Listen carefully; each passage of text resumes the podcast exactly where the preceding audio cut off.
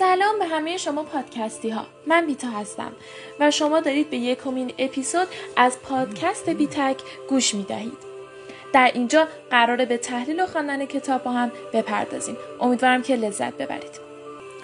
دست از حسادت به چیزی که نیستیم برداریم.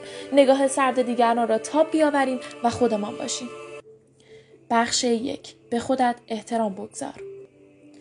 اگر با تو مهربان نیستند پس تو هم با آنها مهربان نباش بعد از فارغ تحصیلی از کالج مشغول کارآموزی در یک شرکت شدم مدیر تیم با من مثل یک خدمتکار رفتار می کرد. من او را گاپچیل صدا می کردم.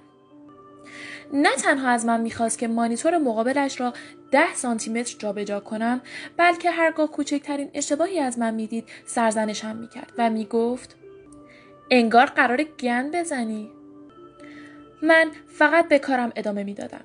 حتی اگر نمی‌دانستم که باید دقیقا چه کار کنم. چون تمام حرکات من زیر ذربین بود و ارزیابی می‌شد.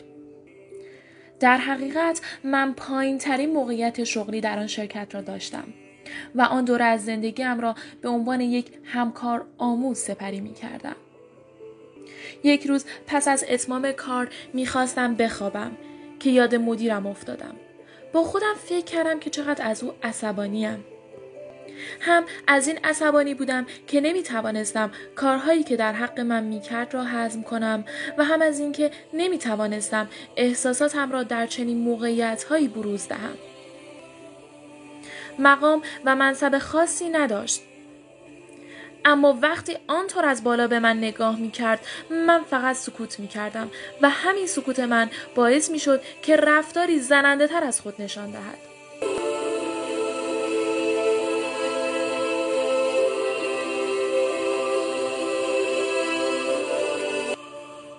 بنابراین اگه کسی با ما مهربان نبود اگر برای ما احترامی قائل نبود پس ما هم نباید برای نشان دادن لطف و مرحمتمان به او خود را به زحمت بیاندازیم.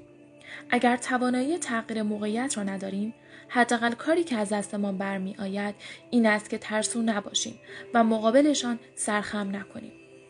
برای حفظ کرامت و شرافتمان باید مقاومت کنیم.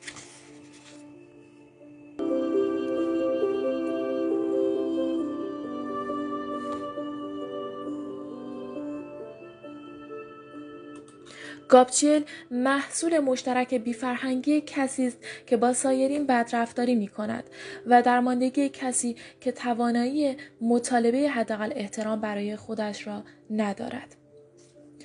بچه شما چقدر برای احترام به خودتون ارزش قائلید و برای اون می جنگید؟